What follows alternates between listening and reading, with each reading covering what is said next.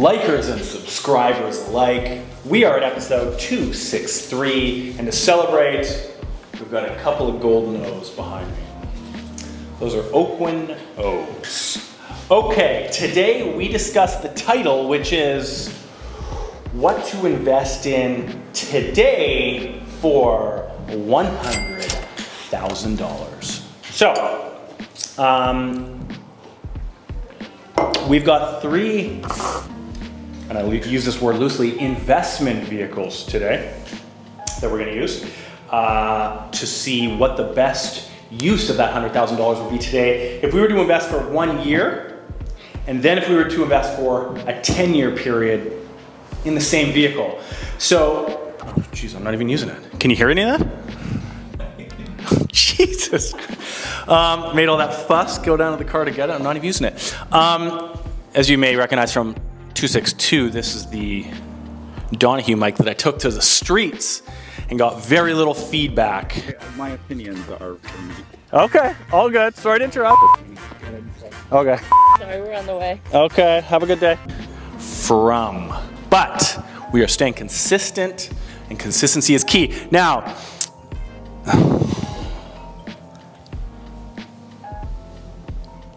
I need to get that call. I'm not going to get it.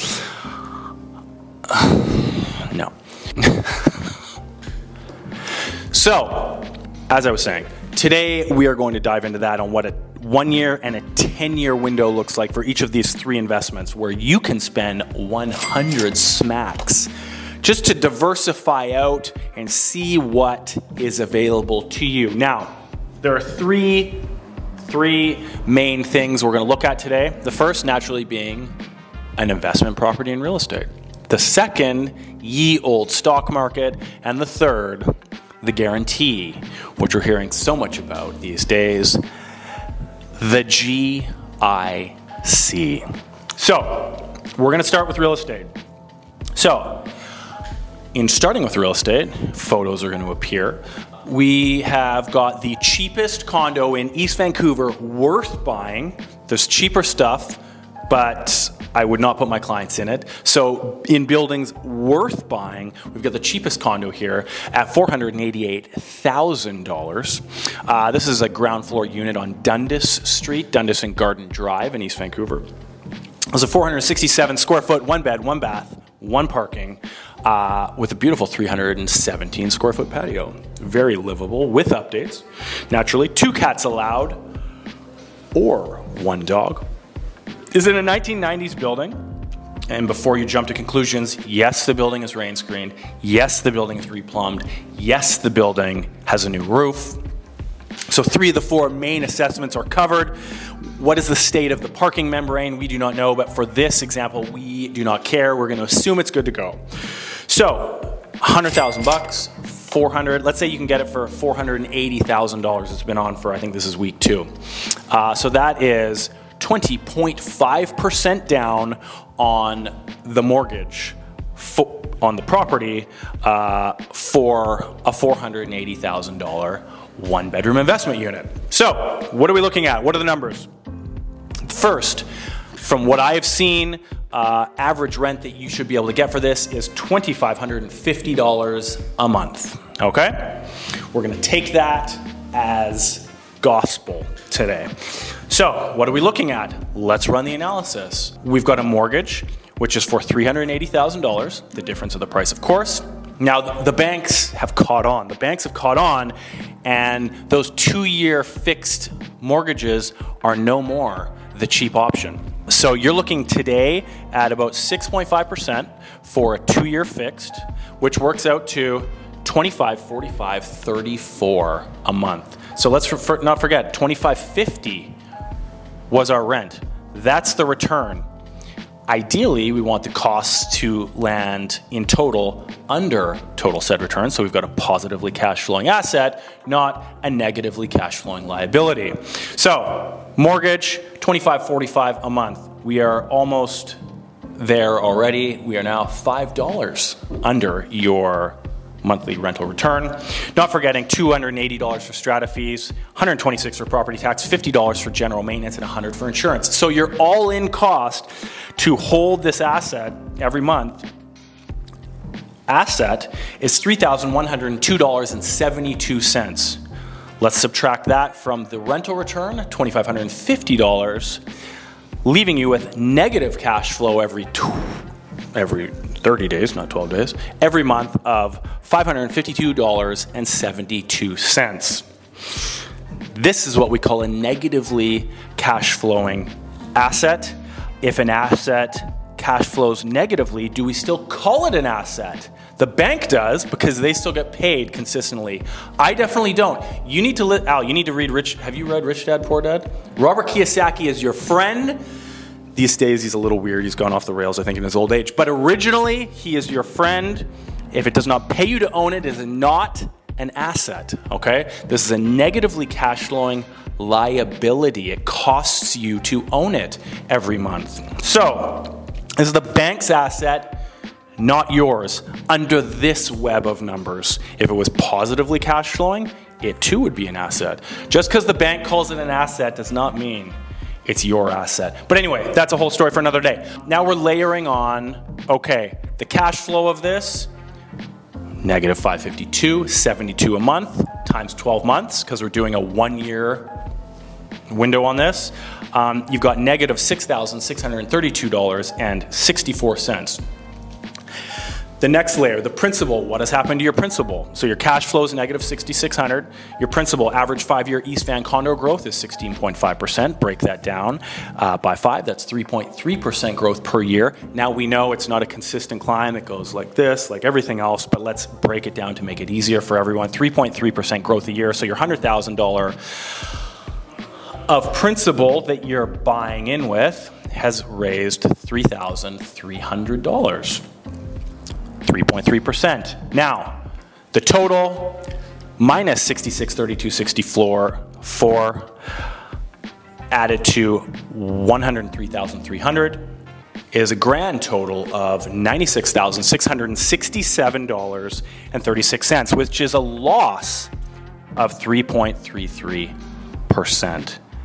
$3,332.64 you lost this year if you purchased real estate looking at the stats. So this would have been a bad investment for your first year. So the second investment here. Now always keep in mind with these things, you've got two wheels turning. There is the rental return for real estate and there's the principal return, okay? Now we jump into the stock market.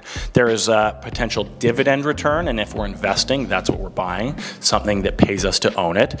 And then there's the principal return as well. So let's say we've got 100,000 we're putting into the stock market this year. I'm going to break that up by four big stocks. I'm going to divide it by 25,000 per stock. I'm going to buy $25,000 of RBC. I'm going to be buying $25,000 of TELUS. I'm going to be buying $25,000 of Enbridge, which is now the United States leading natural gas line company just for the record. And I'm going to diversify out a little bit and buy an industrial REIT, Dream Industrial REIT, with another $25,000. Now, what does this look like? Obviously, we've got purchase cost, $9.99 if you're with the big banks to purchase a stock or a set of stocks, a transaction. So that's going to minus 40 bucks basically off the top. Those all hold dividends. So you're buying something that pays you to own it. In this case, because we're buying principal amount We've got the floating dividend return and the floating market value of that 100,000. What's going to happen? The dividend return in this case is an average of 5.88% broken up between all these. These guys' dividends range from 4.45 all the way up to 7.67. Dividends can change and get cut. Um, these are all ratioed out depending what they're doing. There's a whole story behind that, which we're not going to get into. So your total return in the first 12 months based on the dividends of these purchases today, assuming they're not cut, is $5,847.54. That works out to plus $487.29 positive cash flow every month times 12. So now what do we have? Cash flow on this investment choice plus 59.50 for the year. No, that's a lie. That's the next one. 58, 47, 54 for the year. Your principal. Now, these stocks broken down, what have they done in the last 10 years? Again, divided by 10, that brings us to 7.94% growth. Every year is like this. We're taking a snapshot with averages, never forget. So this time we're using a 7.94% growth, just the growth for the month that these guys have seen on average over the past 10 years. Could the next 10 years be different? Naturally, in all environments, and they probably will be. But with these examples, we're using historic numbers because I have yet to complete the build of my crystal ball. So your $100,000 turns into principal amount of $107,940. Adding those dividend returns of 5860 5847 gives this investment option a total return of 13.78%, which is $113,787.54 you will be returned in theory with $100,000 in a stock market investment this year. So, what do we have so far? That's going to return your money 13.78% increased. Had we have gone with the real estate option, we would be down 3.3%. The final option is the GIC, which a lot of people are talking about. What do I do with my money in this inflationary environment over the last couple years? I just don't want to do any research. I want it to be easy and guaranteed. Always remember if someone says guaranteed, they're either lying or it's extremely expensive. The best GIC that I could find is a Tangerine GIC for one year at 5.95%. Now, that's a guaranteed 5.95% on your 100,000, so $5,950 is the cash return of this. The guarantee comes with the principal not being lost. So you put in 100, you get back 100. In addition, you get the percentage on top. So that turns this option into $105,950, which is a 5.9% guarantee, 5.9% return. The two wheels turning on this are the 5.9% return and zero growth, yet zero loss on your principal money. So the 100,000 is guaranteed to be given back. Inflation has eaten it away, but that's behind the scenes. You don't see that. Um, but the 100,000 is returned, your capital, plus the 5.95%. So as a roundup on the one year, the best performing is the stock market example at plus 13.78%. The second best is the GIC example at 5.95%. And the worst performing, which I've dedicated my entire life to, is the real estate asset liability at minus 3.33%. Now, if we cut it off there and we were only looking for a one year return because I got bigger and better things to do in 12 months, I just don't like the environment. We've always said, and I'm sure you've heard it a million times, real estate is a long term play as is the stock market, and a GIC is very much a short term guarantee that you would not want to do long term because you simply will not be maximizing the opportunity cost of that 100,000. But if we translate this out to a 10 year window, what does that look like now? Well, things get dramatically different. Again, using past experience, which does not guarantee future performance, We've got some bull markets that we've seen, as you can imagine, in both the real estate and the stock markets. So this gets very interesting in contrast. East Van condo growth over the last 10 years has been 122.4%. Again, this building, this part of East Van, this age, yada, yada, yada, uh, is all subjective. But generally speaking, 122.4% growth, which you would have been a high sea floats all boats I don't know. Do you remember? Okay. You know what I mean. You would have been brought up with that growth to, let's say, 100%. Let's knock 22.4 off the top. Dramatically different. Stock market, 79.4% capital growth in these, uh, in these stock prices over the last 10 years, not including dividends. There has been some stock splits in these, so it's not as straightforward. But again, remember, dividend return, one wheel, principal return, other wheel. Real estate, principal return, rental return. 10 years, you're negatively rental returning property, a different story as well. What happens with the rental market, growth of that is, is a big picture. It's obviously grown quite a bit, but again, with that 20% down, it's just not going to cut it. You're still going to be at that negatively cash flowing position. And the GIC, best 10 year GIC is 4.25 um, which is obviously fixed. So you've got a guaranteed 4.25%, but that 100,000, other than the background inflation eating away at the buying power of that 100,000, is going to be intact, and you're going to be handed a $100,000 bill. Remember when they used to have thousand dollar bills? Are you old enough to remember that? They were like reddish pink. Anyway, uh, at the end of it, plus you're guaranteed 4.25%, which is clearly horrendous over that timeline in comparison. So that's again 4.2%, 4.25 a year, blah, blah, blah. So yeah, that's the story. So I say all this to say in the short term, there's a lot of people making a lot of decisions, and I will admit that in the short term, real estate does not look attractive at these numbers. The rates are still high, the prices are still high. This is investing, remember, not buying. When you buy, you're not looking at the return equation, you're buying a liability, but you need a roof over your head. it costs you to own it, naturally. And when you're buying for yourself, I will stand by buy as soon as you can afford it if you're at the bottom end. And if you're up the ladder, the same thing. If you can move up and a transition can take place, different levels of the market are always moving in conjunction up and down at all times. Sometimes there's better opportunities than others, but typically speaking, over the last 20 years, other than a few very minimal blips, it has always made sense to buy ASAP at every market behind us.